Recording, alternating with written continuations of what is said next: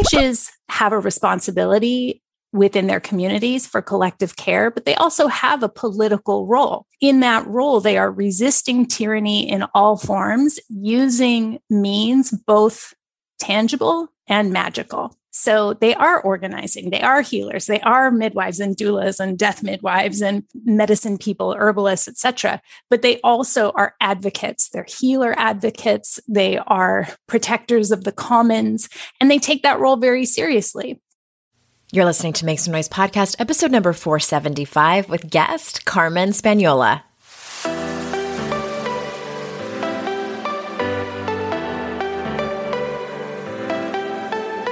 Welcome to Make Some Noise podcast, your guide for strategies, tools, and insight to empower yourself. I'm your host, Andrea Owen, global speaker, entrepreneur, life coach since 2007, and author of three books that have been translated into 18 languages and are available in 22 countries. Each week, I'll bring you a guest or a lesson that will help you maximize unshakable confidence, master resilience, and make some noise in your life. You ready? Let's go. Hey everybody. Well, that was that was uh excited and high pitched, wasn't it? Hey everybody. That was my radio voice. Um Hey everybody, welcome to another episode of the podcast that is a little bit more professional. I am so glad that you're here. Per usual, I'm super glad that you're here. I have been head down in search of a tattoo artist. Has anyone ever been through that that journey? I have two tattoos. They're both um, words, and one's on my foot. Hurt like a bitch. Hurt so bad. And one on my arm, and the one on my arm I got in 2016 and just never finished it. It was supposed to be bigger than it was, and I ended up chickening out with the design. And that tattoo artist was fantastic. She's all the way in Charlotte, which is like a two hour drive for me. So I've been looking for one that's within a you know, 30, 45 minute vicinity of me. Oh my gosh, it is, it is like, you know, I feel like it's like finding a life partner. Looking at their art and, and do I like their style? Oh, anyway, I didn't realize it was going to be such a chore to find this person. If you're thinking about messaging me with your person, thank you. As long as they're within, you know, Greensboro triad area, or I'll go to Charlotte or, or Raleigh Durham. Maybe I'd rather not go that far. But anyway, that's what's been preoccupying my time for the last couple of weeks. And then to find out like the good ones, they're booked for months in advance, which is understandable. It's very understandable. I guess people are catching up on their tattoos since we were all shut down for the pandemic. I don't know. Maybe this is a regular thing that happens, but I get all excited and I'm like narrowing it down. I have about three people and I go to look at their, you know, their little link and they're like, we're booking for January. And I'm looking at this in the beginning of September. So anyway, that's what I've been doing lately. How have you been? I, again, I'm really excited to introduce you to today's guest. I have been following her work for what feels like an eternity. I'm just so drawn to it. And we're talking about self-care, but really her her episode could go in so many of the themes. And let me tell you a little bit about her. Carmen Spagnola is a Le Cordon Bleu trained chef turned trauma recovery practitioner, clinical hypnotherapist, and kitchen witch. She is the author of The Spirited Kitchen Recipes and Rituals for the Wheel of the Year. She's the host of the Numinous podcast and founder of the Numinous Network, an online learning and support portal for people healing from trauma through a cross pollination of somatics, attachment theory, and nature based spirituality. So without further ado, everyone, here is Carmen. Carmen, thank you so much for being here. Oh, it's an honor. I am so excited to talk to you. Before we started recording, I was telling you how long I've been following your work. And then I saw that you had written a book, and I was like, I'm going to send her an invitation. And here we go. It's so exciting.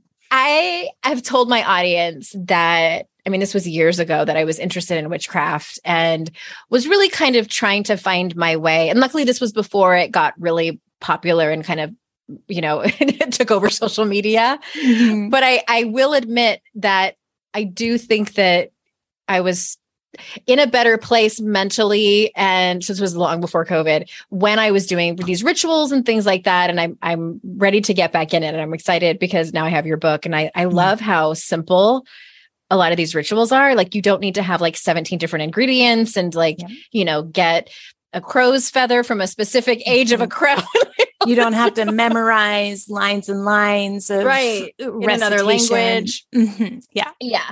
But I want to, I have a lot of questions. So I, I want to jump in right away.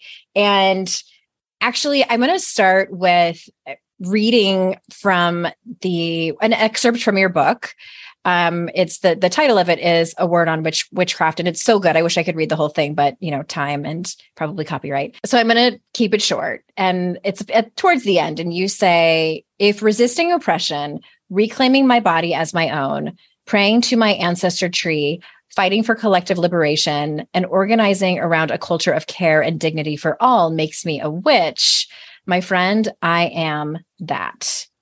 And then the very last sentence you say and let's not allow anyone to shame us, our identities, our bodies, or our cultures ever again.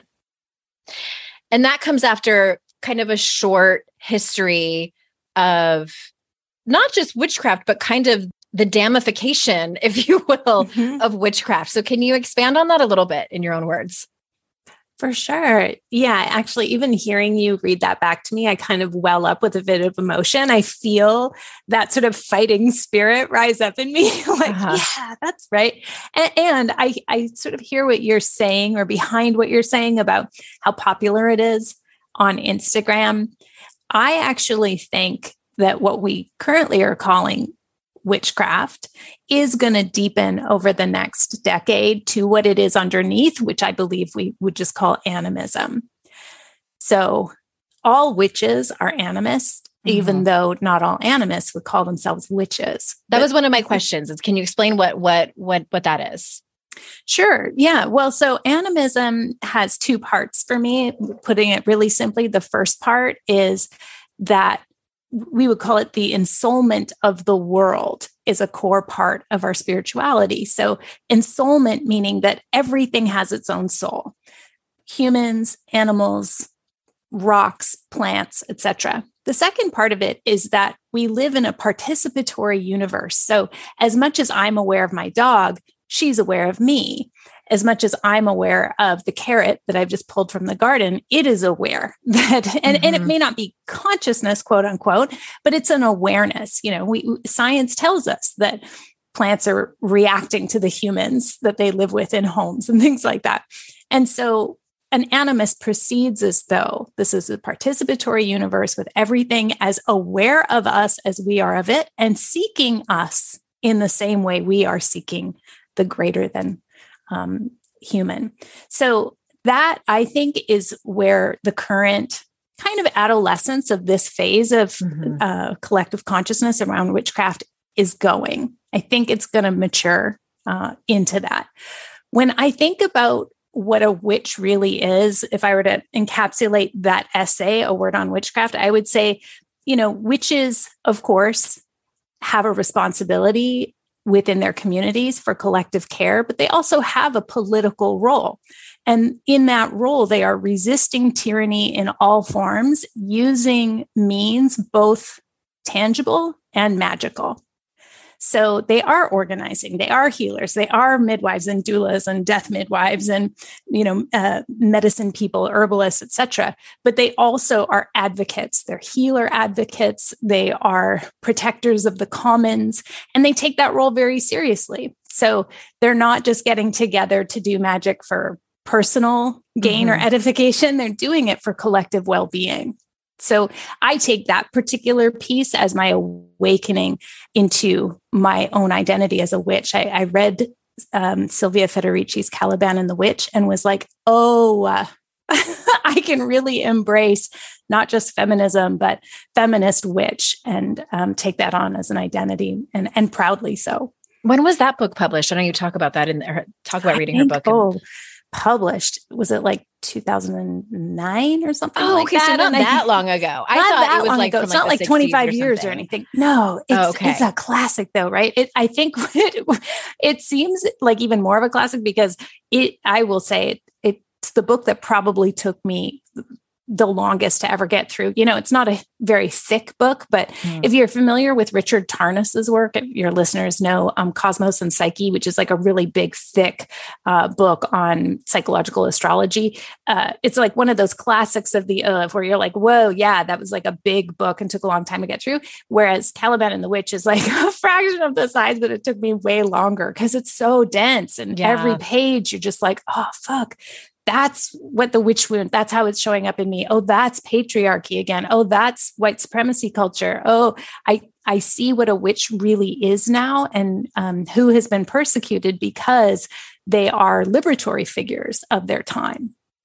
Okay. That reminds me of women who run with the wolves. I felt totally. like every paragraph could have been a thesis. Mm-hmm. And that's absolutely like, and one that you should go back and read again because you'll understand it better five, ten years later. It's actually been at least five or six years since I've read um, Women Who Run with the Wolves, and I remember getting it.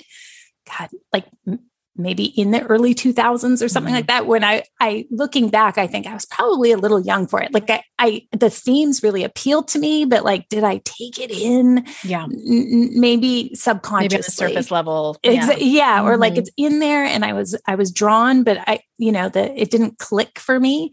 Um, by the time i read caliban and the witch and i was around 40 or so it really clicked. Yeah Okay, well now I'm gonna have to put that one on my list too. yeah, for sure. And find a book club or a support group because honestly, every, every other page you're group. like, God damn it. You're like so mad about patriarchy. Fuck. Yeah. Yes. Yeah. Make sure you have, have a couples therapist if you're in partnership because you're okay. just like gonna okay. notice how patriarchy shows up in like parenting, partnering, mm-hmm. institutions, education. Like you're just like, God damn it. And so just, I, it's like the air we breathe. We just don't absolutely. even notice it. Water in which we swim. Mm-hmm. Totally. Mm-hmm. And so, yeah, it, it's like maybe, maybe uh, you need therapy and also like the people around you need to be able to like connect and support each other while you like go through rage. But it, but it, it's, it's very validating to connect the dots, right? It's like looking up at the night sky and you see all these stars. And then that feeling when you see the Big Dipper Mm-hmm. And you're like, ah, connection. Like yeah. I can locate myself. It's familiar. I understand. I see a pattern in all this vastness. That's what it's like when you read a book like Caliban and the Witch. It's like, okay. ah, Big Dipper. We'll okay. put that one in the in the show notes too. nice. On on that same topic, can you talk a little more about folk magic and how mm-hmm. it is incorporated and kind of quote unquote woven into everyday life? Yeah, well, folk magic, you can almost, when you think of folk magic, in um, contrast to that, you can think of high magic. So when we think of high magic, we're talking about ceremonial magic. We're talking about, um, you know, rites, R I T E S, mm-hmm. where it's mm-hmm. like, this is, you know, here's how we cast a circle. This is, we're going to do, you know, um, whatever. There's you know it's it's the golden dawn. It's these yeah. secret societies. It's mystery schools that kind of stuff where you get initiated into a hierarchy really of you know um, initiate to adept you go through different practices and you demonstrate that you have knowledge and skill. High magic is great, it has its own place, but folk magic is what we regular folks do. Okay. like don't have a formal coven and you know, we're we're just kind of muddling through. Hey, maybe you're lucky and you had a, you know, an auntie or a grandma or an uncle who was like into this kind of stuff. That's great if you have somebody who's passed it down through families, but most of us are kind of looking around. Maybe you've come into the world like myself, I, have always had a highly developed spiritual yearning, but mm-hmm. nobody else around me really yeah. matched. So now that. we have the internet. yeah, now we have the internet. When I was, you know, growing up in the 70s, 80s, 90s, it was like we had books on lucid dreaming and crystal shops and mm-hmm. things like that. So you mm-hmm. kind Tarot of find cards. your way. Yeah. Tarot cards, exactly. You take some courses, you get some books. So folk magic is the magic of your tools, you know, like a cauldron. What is a cauldron but a pot on a stove? Mm-hmm. You know, mm-hmm. what is a chalice but a very special vessel for liquids that are important to you? You know, what is an athame but just a knife? You know, so all of these tools that we associate with high magic as these like talismanic properties, if we look around, most people in like every culture of the world they related to the more than human forces through their everyday tools, baskets, ovens, um, those kinds of things. So, folk magic is about uh, what the spiritual significance of your sacred grains of your ancestors were. You know, what what were the foods that sustained them through good times and bad. You know what were what were the foods of their celebratory times? Um, why did they have the crafts that they had? You know when i one of my favorite things is wheat weaving.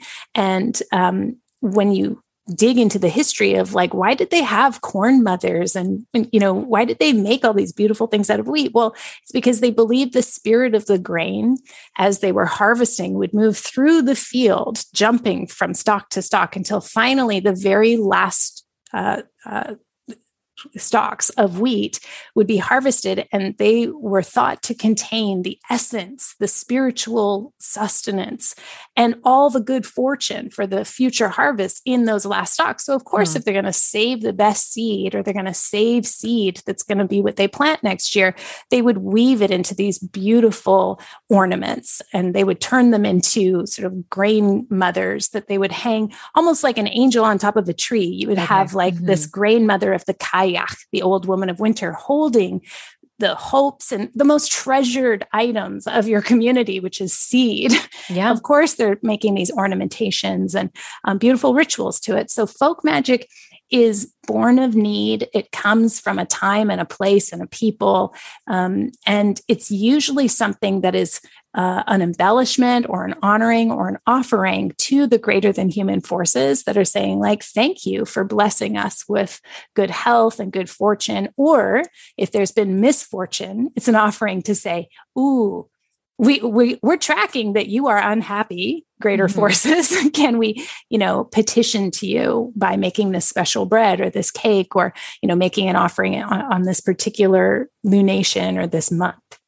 Interesting. What if in 2024 you got a little bit better every day I mean, that's what this show is all about, right? When you're learning a new language with Babbel, that's exactly what you're doing. And if Babbel can help you start speaking a new language in just 3 weeks, imagine what you can do in a full year. Be a better you in 2024 with Babbel, the science-backed language learning app that actually works. Babbel has over 16 million subscribers sold. Plus, all of Babbel's 14 award-winning language courses are backed by their 20-day money-back guarantee. Babbel's designed by real people for real conversations. Their courses are so convenient and have helped me learn real life conversation skills in Spanish. It's so easy to learn how to order food. That's where I get the most excited to use it at Mexican restaurants or ask for directions, speak to merchants without having to consult language apps while on vacation, etc. Here's a special limited time deal for our listeners. Right now, get 50% off a one-time payment for a lifetime Babbel subscription, but only for our listeners at babbel.com slash noise. Get 50% off at babbel.com slash noise, spelled B-A-B-B-E-L dot com slash noise. Rules and restrictions may apply. I first gave AG1 a try because I was feeling low energy and sluggish, and coffee just wasn't giving me what I needed. Especially in these winter months, I struggle with pep in my step. And since drinking AG1, I felt more energized and focused. Not only does AG1 deliver my daily dose of vitamins, minerals, pre and probiotics, and more, but it's a powerful, healthy habit that's also powerfully simple. It's just one scoop mixed in water once a day, every day. Because aging is a part of life that we all have to deal with, but I don't think it should prevent me from doing the things I love, like going on long hikes with my dog dog. I want to do the things that matter to me for as long as possible, which is why I drink AG1 every morning to support my brain, gut, and immune health. All it takes is one scoop a day, and I'm laying the groundwork for long term health. I know with AG1, I'm giving my body high quality nutrition. Every batch of AG1 goes through a rigorous testing process so you know it's safe. And AG1 ingredients are sourced for absorption, potency, and nutrient density. AG1 is a supplement I trust to provide the support my body needs daily, and that's why I'm excited to have them as a longtime partner. If you want to take ownership of your health, it starts with AG1. Try AG1 and get a free one year supply of vitamin D3K2 and five free AG1 travel packs with your first purchase exclusively exclusively at drinkag1.com slash noise. That's drinkag1.com slash noise. Check it out.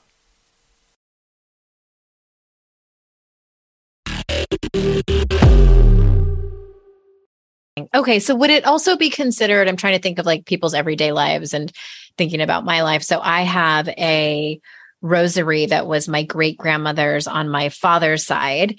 Um, and it's hanging in my office. Mm-hmm. And I also have a plate that was glued back together. It must have been dropped and was broken. That was my mother's mother. And she died 12 years before I was even born. I never got to meet her.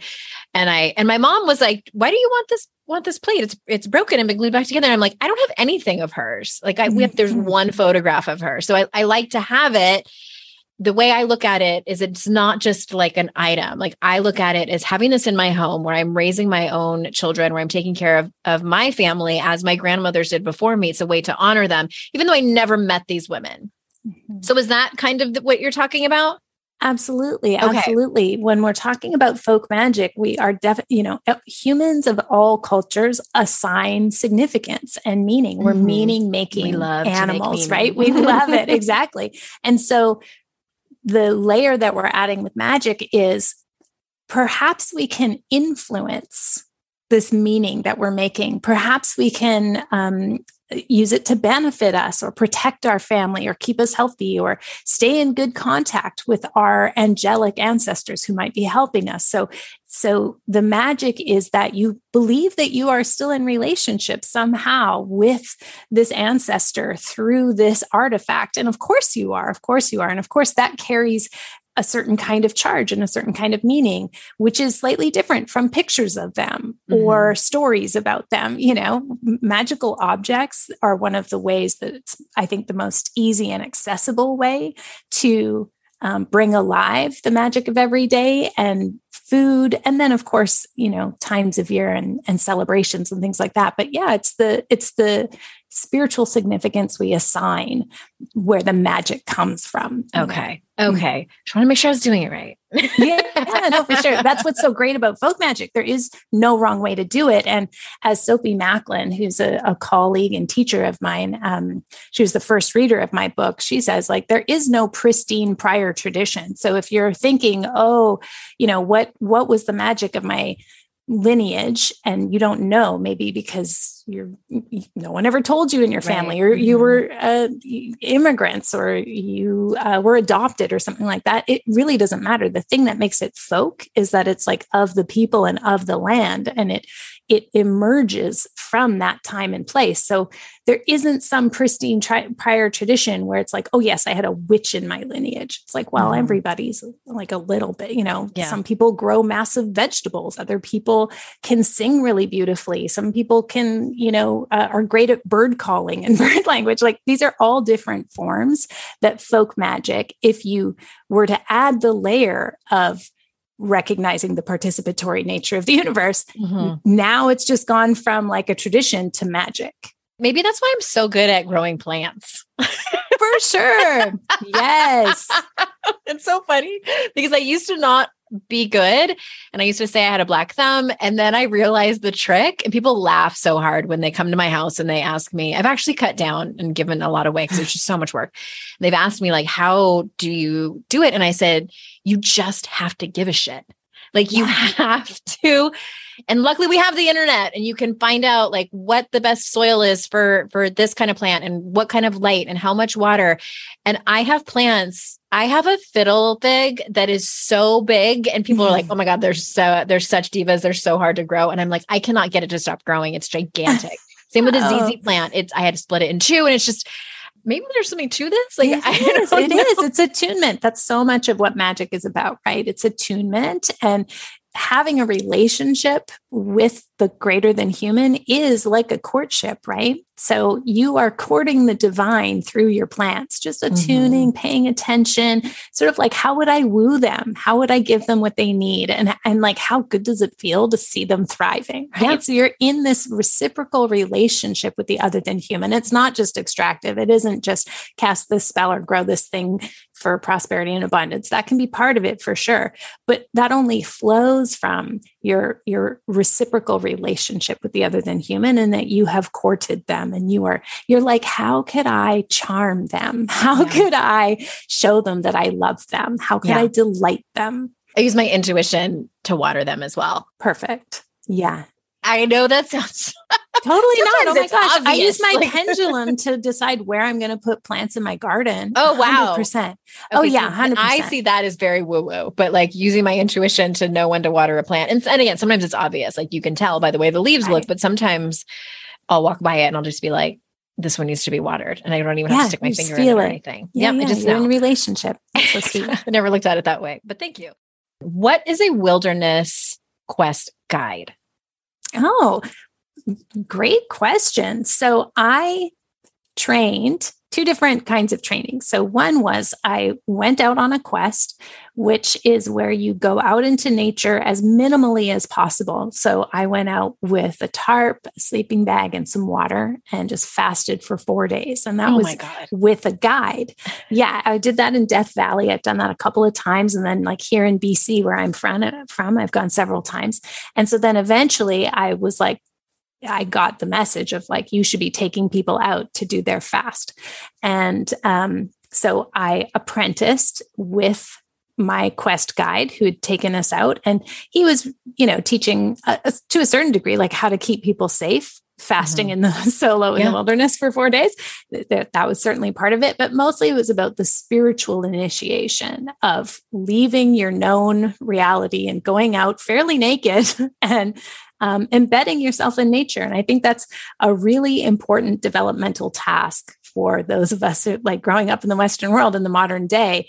I think any kind of healing um, really requires this developmental piece. Like if you can't go out into nature and embed yourself and learn how to feel safe and and part of the ecosystem, the family of things as Mary Oliver put it, I think any other kind of healing is um, is happening on on a sh- bit of a shaky foundation.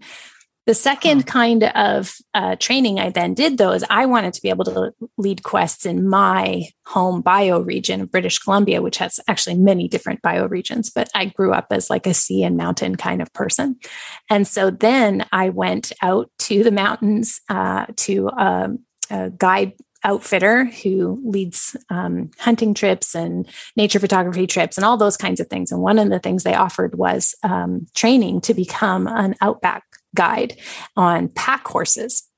And so that was interesting because it was not spiritual at all. And I was mm-hmm. trying to explain to them what I was doing. And the guy was like, Well, what do you mean spiritual laws? The law of nature is life or death. And I Right. was like, Like, well, do you know how to like of it." a horse? Like, well, that was exactly that was day one. Actually, within half an hour, we were we I don't even know if that's a um, thing. shoeing a horse. You shoeing a Shoeing horse. a horse. Okay, yeah, yeah, you. and learning how to you know pack them and ride them for eight hours, nine hours, and then cook meals for the guests and that kind of stuff. So I had these like two kind of very different trainings, and I integrated them into one. But of course, the piece that was missing uh, for me, because a lot of the way that um, quests have been relayed in Western culture is through the idea of the monomyth. And like, hey, I love Joseph Campbell, Hero's Journey, very tran- you know transformative and, and influential for me as an adolescent. But as you mature, you're like, hey, what about the non, you know, cis white heroic male kind of people? Like,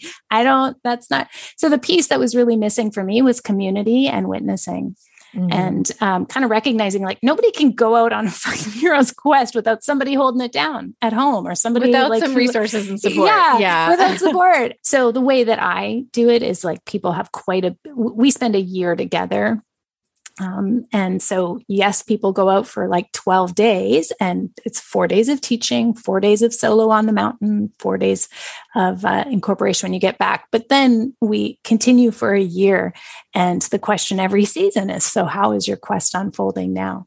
And help people go back because it's, you know, the, the biggest challenge when you have a spiritually transformative uh, experience, a numinous experience in your life, is going back to the world changed when nothing and no one else has changed.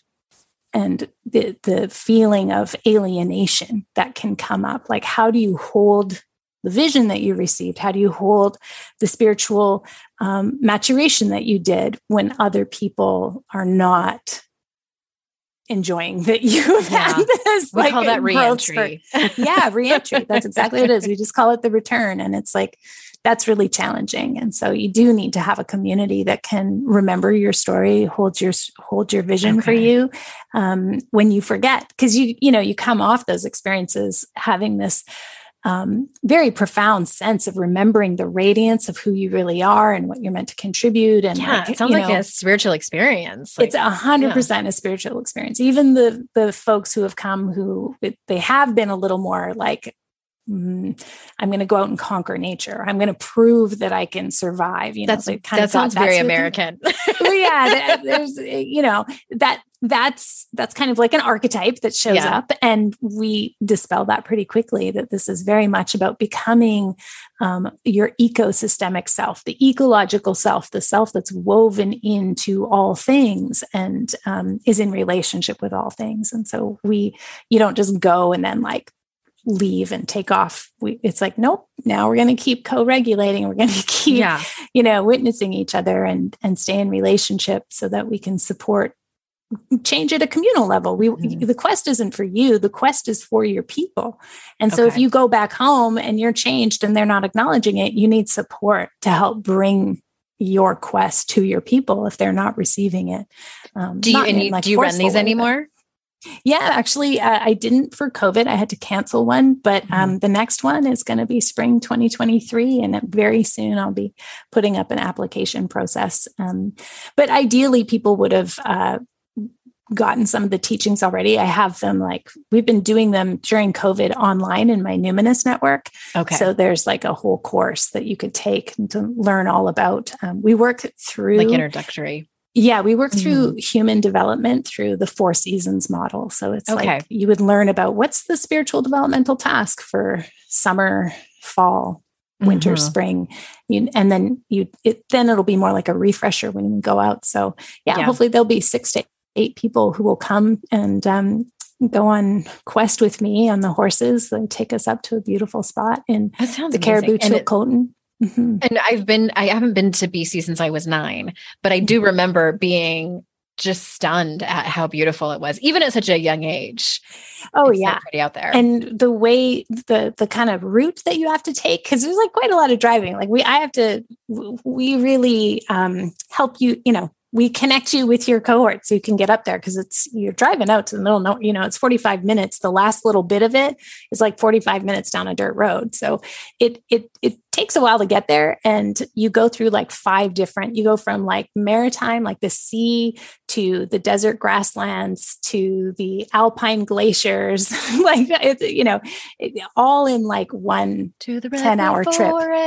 Exactly that's exactly what it's like in one day. It's very cool. It sounds a little bit um, but this is on a much smaller scale and different. My friend nicole she actually was on my podcast and she talked about it. She does those ultra marathons or like the 100 mile races like out in the wilderness.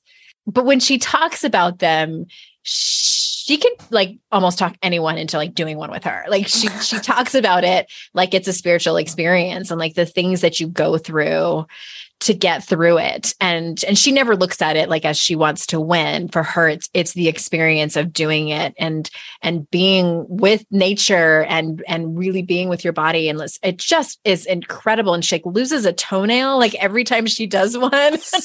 Yeah. I mean all part of initiations process. are like that right? Mm-hmm. and every rite of passage is a sacred and spiritual experience even yeah. if that's not someone's language even you know but they all are about sort of the, the miracle and wonder of of humans going through like playing out our human drama it's yeah. really it's it's so poignant and i yeah. love poignance myself so like i can see where she's coming from that it's like absolutely exhilarating even though it's also the most challenging thing you've ever done and that mm-hmm. kind of pain beauty it's just like oh my god i'm going through the hardest thing why did i do this to myself and like you can feel sorry for yourself and then all of a sudden you have this like absolutely sacred encounter with like a fly or something that like comes to you at the right on moment. the trail. Like that's who she talks or, about is like these yeah. people who just like she she she talks about them like they saved her life, you know, like yeah. they're just these strangers that yeah. volunteer, you know, 48 hours of their time. For sure. I'm sure it restores your um, faith, you know, in humanity. And that's what we're all trying to do. Like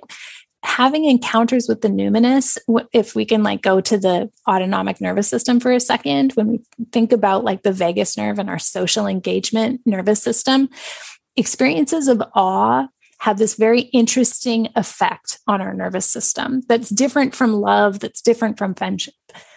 When we experience awe, it triggers our social engagement nervous system and the sense of being enfolded into something greater than ourselves. And that stimulates pro social behavior.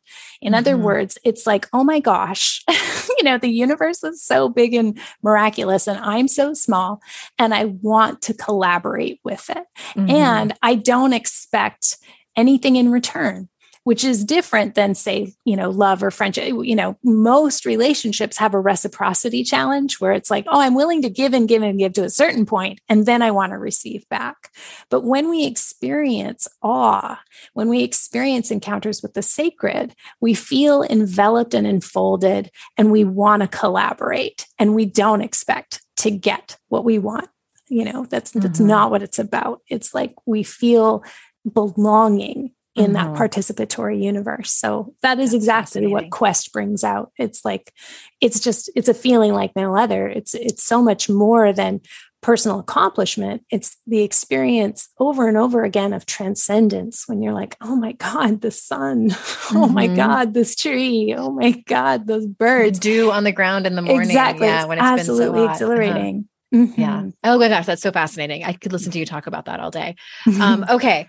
I want to slightly shift gears and I and let's talk about intuition for a moment and how can the people listening develop their intuition from what you call a, a trauma informed attachment perspective. I'm, I'm, you know, I'm, I'm assuming you didn't come mm-hmm. up with that term, but just I know that that's very important in the in the work that you do. Absolutely. Well, one of the things I so when we talk about trauma informed, mm-hmm. What's really important there is we recognize we have choice, we have agency, we have voice. So we're never pushing through signs of distress. So if there was ever a situation, let's say this is actually this just came up in the network. Somebody was asking a question at one of my AMAs, may ask me anything things, the numinous tutorial. She was like, you know, I had a really scary experience with tarot what would be your suggestion for like should i get back into it since it seems like such a foundational skill? Or mm-hmm. you know how could i get over this bad experience i had? And i was like you know thinking you know the thing is from a trauma informed perspective why do you need to? You don't have to get over it. There is like nothing so fundamental in your spiritual or intuitive development that you should be pushing through that signal within you that's like i'm actually not track and safeness right now. I'm feeling a lot of stress. That's like absolutely unnecessary. So, any kind of modality where you feel like you have to know it or you are you know not up to snuff is um, that's bunk that, that, so from a trauma informed perspective we are learning how to land a sense of safeness in our bodies.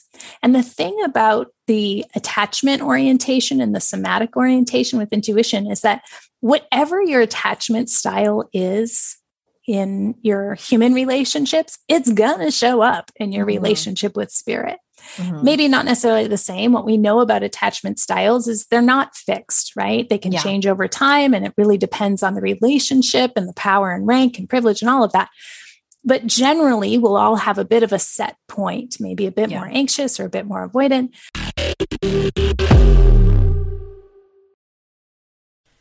Customers are rushing to your store. Do you have a point of sale system you can trust, or is it a real POS?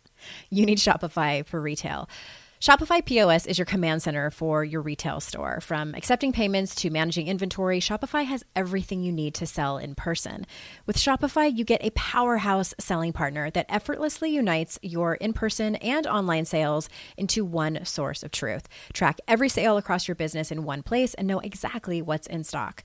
Connect with customers in line and online. Shopify helps you drive store traffic with plug and play tools built for marketing campaigns from TikTok to Instagram and beyond. With Shopify POS, you can accept credit cards, mobile payments, and every other major payment method, all with low fees and transparent pricing, starting on day one.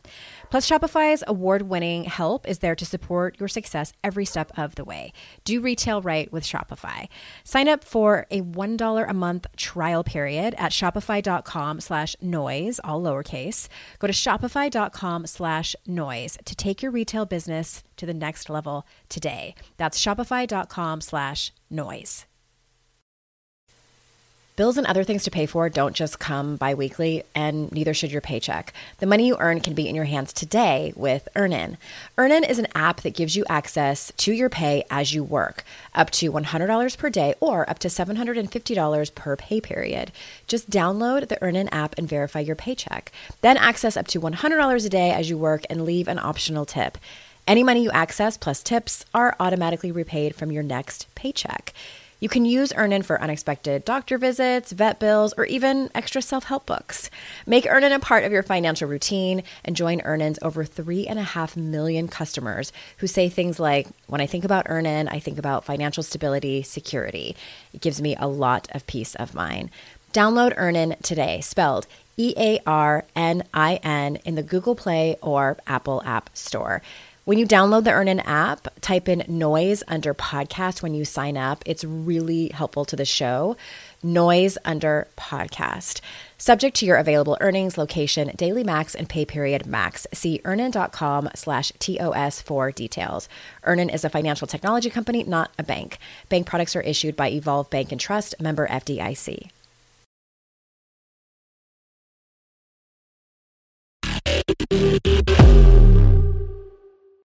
I'm going to stop you for a second because I I'm, I'm pretty sure my audience knows that, and I did have some. I've had a couple of therapists on who've talked about attachment styles, but just like quick rundown, the attachment yeah. styles are anxious attachment, avoidant attachment. Isn't there um, secure and then combination? Yeah, exactly. The combination okay. would be called disorganized, where you're running disorganized. both a bit, a bit mm-hmm. anxious and a bit avoidant, yeah. kind of at the same time. That's exactly okay. right. And Please so mm-hmm. each of those have a particular um, somatic or like body based experience. You know, to be a, more avoidant, your nervous system is shaped in a certain kind of way. And if you're anxious, it's shaped a bit differently.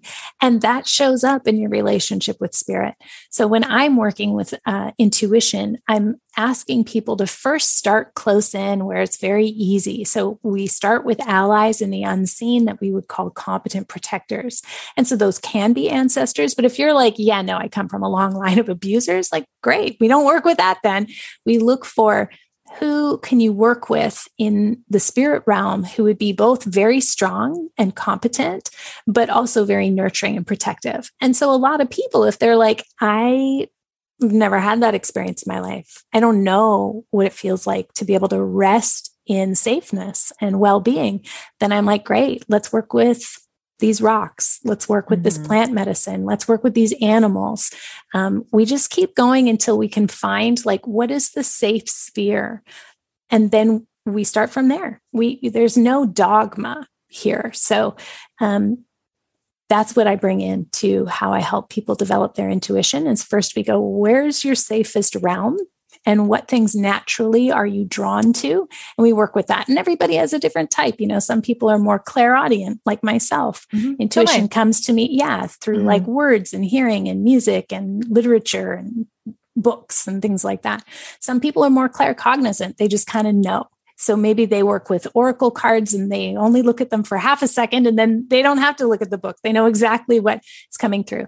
Maybe some people are um, more clairvoyant and they love working with Oracle decks and they, they love huge spreads and, and that kind of stuff. So we're working with like what is within the zone of comfort and competence and self-efficacy for your nervous system and what are the the tools and the pathways that would make you feel more confident to explore I love that so much, Carmen. Like, I think that's one of the favorite things I have heard in a long time. My favorite things I've heard in a long time because, and I wrote about, um, I and I write about intuition. I think I've written it, at least touched on it in all three of my books. But in my last book, I talked about how it's it can be challenging for many women especially because it gets conditioned out of us you know mm-hmm. and um and especially people who come from uh ch- uh, challenging childhoods where mm. maybe nobody talked about anything and i mean that mm-hmm. was the case for me i can speak from my own personal experience and it wasn't um it wasn't abusive when i was a child but nobody talked about anything difficult so like mm. when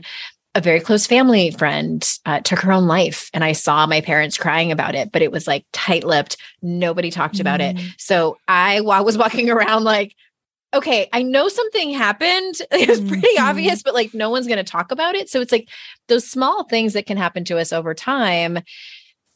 We sort of, the way I describe it is like we kind of, from a, a cerebral level, think we're just constantly questioning ourselves mm-hmm. and our our own our own gut feelings and instincts. And so I love that you start from such a um like a primitive level that sounds mm-hmm. necessary. Well, and of course, capitalist, imperialist, white supremacist yep. patriarchy mm-hmm. is constantly conditioning us to push through our own signs of distress and um, trying to obscure our preferences, trying to make us think that our preferences are actually what they want us to do, right? That's what mm-hmm. advertising is. That's what, like, mm-hmm. so you know, it's, it's like high pressure tactics everywhere you look. Conform, you know, stay in this box, be this role, this identity. And so, any inner voice you might have that's like, mm, I don't know if that's for me. You know, we get conditioned to push through that in order to either succeed or to at least to survive. Capitalism yeah. is doing it to us constantly. So when I'm teaching folks, whether we're actually looking at um, intuition or whether uh, we're looking at um, working with the autonomic nervous system if you have an immune disorder or long COVID, or if you have, yeah, developmental stuff from childhood, we're constantly helping people attune to their own preferences. That's one of the ways we unhook from that conditioning is to be like, what do I actually want mm-hmm. here? And actually, that can take a long time to remember, you know, it really yeah. can. It takes some practice.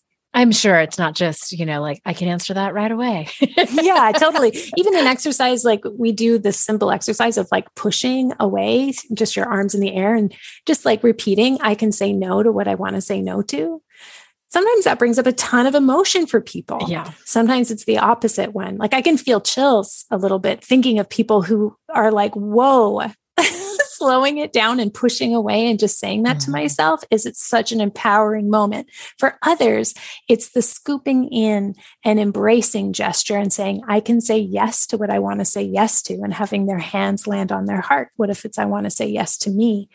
Those things create a somatic chain of events in which you start to see greater possibility. And when you can see that greater possibility for yourself, spirit will come through and give you little nudges and be like, yes, yes, yes, you're doing it. Oh my gosh, mm-hmm. your ancestors are like, oh my gosh, I'm so happy for you. I've had that. I'm so proud of you. Before. Right. Yeah. And then if you can st- tolerate be receiving that kind of love and just stay with it you know even if it's just for a minute or two you can have a neuroplastic event around that and mm-hmm. recruit mm-hmm. that feeling as a resource later and like what's that's one of the definitions of magic right being able to change consciousness at will so if you can be in a different consciousness for a couple minutes and have your your brain actually shift and and shape onto that that's pretty magical Oh my gosh, it's so interesting. I, I, thought of something when you said that because in my experience, when I was practicing and, and intentionally making space and time for, you know, folk mag magic or whatever you want to call it, I got afraid of how fast it was happening. Mm. And I mm. had a mentor tell me, and she was very gentle about it. And she said, My hunch is that you are afraid of your own power. Mm. And I said, and I think you are right because it was mm-hmm. happening so fast and it was so big and I, and it was obviously bigger than me mm-hmm. and being someone who struggles with control. Yeah. like I can't control this and it scares me. Oh, so for I sure. I mean, that's what the numinous is, right? The numinous tremendum et fascinans, right? Things that are like awe inspiring and sacred also have the very similar somatic imprint is things that are terrifying. Mm-hmm. so mm-hmm. in somatics, we'd say like rapid embodiment is actually not helpful. It okay. needs to be the trauma informed piece is like, yeah, don't don't try to take swallow the sun, right? It's like you go, okay, whoa, thanks. That's actually a little bit more than my physical body can handle right now. And so then we have that agency to be like, hey, thanks, spirit, or thanks, guides. Can we just slow it down? Like you've got it at 11. Can you turn it down to a 4 mm-hmm. and see if I can just get used to it? And so that's the agency that we bring in so that we're in that reciprocal relationship. And, and yeah, you don't get afraid that you're going to be swallowed up or like something too big is going to yeah. happen. We want it to happen at the pace that your human body can integrate. You know? Okay. Okay. Mm-hmm. Yeah. I felt like a tsunami a bit. well, I, I have so many, uh, well, not so many, but like a handful more that I want to ask you, but I want to be respectful of everyone's time. And, and the book is called The Spirited Kitchen recipes and rituals for the for the wheel of the year. And i just have one more question that hopefully isn't like a big a big whopper. What was your favorite part about writing the book? To be honest i think my favorite part about writing this book was the collaboration i had with my photographer my dear friend stephanie ray hull. I'd never worked that creatively with another person before really? where we did like 30 photo shoots in 12 months. And um, we were both learning how to do this. Like we were like ah how do we you know like foods and it was the, the, recipes right? The recipes and, there's all those things. And it seems you know, so have, easy but i've heard it's really not. No it, it really oh my gosh it's so much planning and coordination. It just like took over my life for a long time. The thing is i had the the book in my head. Like I and I'd been doing Wheel of the Year workshops for a couple years, so I had the recipes. I knew exactly how this was going to come together. I'm a huge fan of Martha Stewart since like way back in the 90s, so I was like Martha Stewart entertaining from like 1987 that book. Like I knew exactly how I wanted my book to be, but the execution of it um, was super challenging. Fortunately, I had this collaborator whose style and taste and eye and attention to detail and faith in me was was just unwavering and so steady. And there's this like really great quote from Ira Glass where he talks about as a creator, there's this period where your skill is not as awesome as your taste. Mm-hmm. So it's like, this is my first time making a, a cookbook. And so I needed to just kind of recognize like, I just got to make work. I just got to, yeah. I got to do the first one and it's not going to be as good as I would want it to be. It's not going to meet my vision, but I got to get the workout. And Ira Glass was like, you know, you just got to keep producing more work and, and get enough practice until one day your skill matches your ambition and mm-hmm. that killer taste finally matches your doesn't you know, he say like you have to just keep creating crap just gotta keep creating yeah just like i don't know if he says crap but he's like you're not gonna like, like, it that. but you yeah. still have that killer taste and so you gotta keep creating and so the, i think you know from a personal um, perspective the best part of it was um, from like this character building perspective is like letting go of perfectionism not letting um, you know, great be the enemy of good or whatever it is. And just Stop like comparing yourself I'm to Martha Stewart. Make, yeah. Yeah, exactly. I just got to get the first one out there and hopefully like the third one is going to be as good as I want it to be. Um, so like character building, that was probably the best part for me in the long run. But in the short term, it was definitely collaborating with a, a kindred spirit. I love well, it's beautiful. Like it, it truly Thank is. You. And the, the link is in the show notes. Again, it's the Spirited Kitchen recipes and rituals for the wheel of the year for the wheel of the year. Yes, I said it right. But is there anything else that you wanted to say that we missed that you wanted to circle back to before we complete? The book is available on October 31st. And of course, I want Was that on purpose? or it, it's, you know what? No, that was the original uh, the original date was a couple weeks prior and it was like actually a better date astrologically for me because of course I plan all this stuff out. Uh, it instead of the just supply chain issues and all of that, it got pushed back and I think October 31st is like the second best perfect day for it to come out. But really, I just want to see what people make and do. I it, I am such a looky loo when it comes to other people's altars and other people's kitchens and things like that. So I hope if people get the book and they try anything, um, or they just really like it, they'll tag me on Instagram because um, it really is like the it's it's the thrill of my lifetime to have created yeah. this. Uh, that's amazing. Thank you so much for for being here. And all of those links will be in the show notes. Everyone, I have followed Carmen on Instagram for probably seven years now. And I think, I think you all absolutely should. Thank you for your time, Carmen, and everyone listening. You know how grateful I am for your time that you choose to spend it with my guests um, and myself. And remember, it's our life's journey to make ourselves better humans and our life's responsibility to make the world a better place. Bye for now.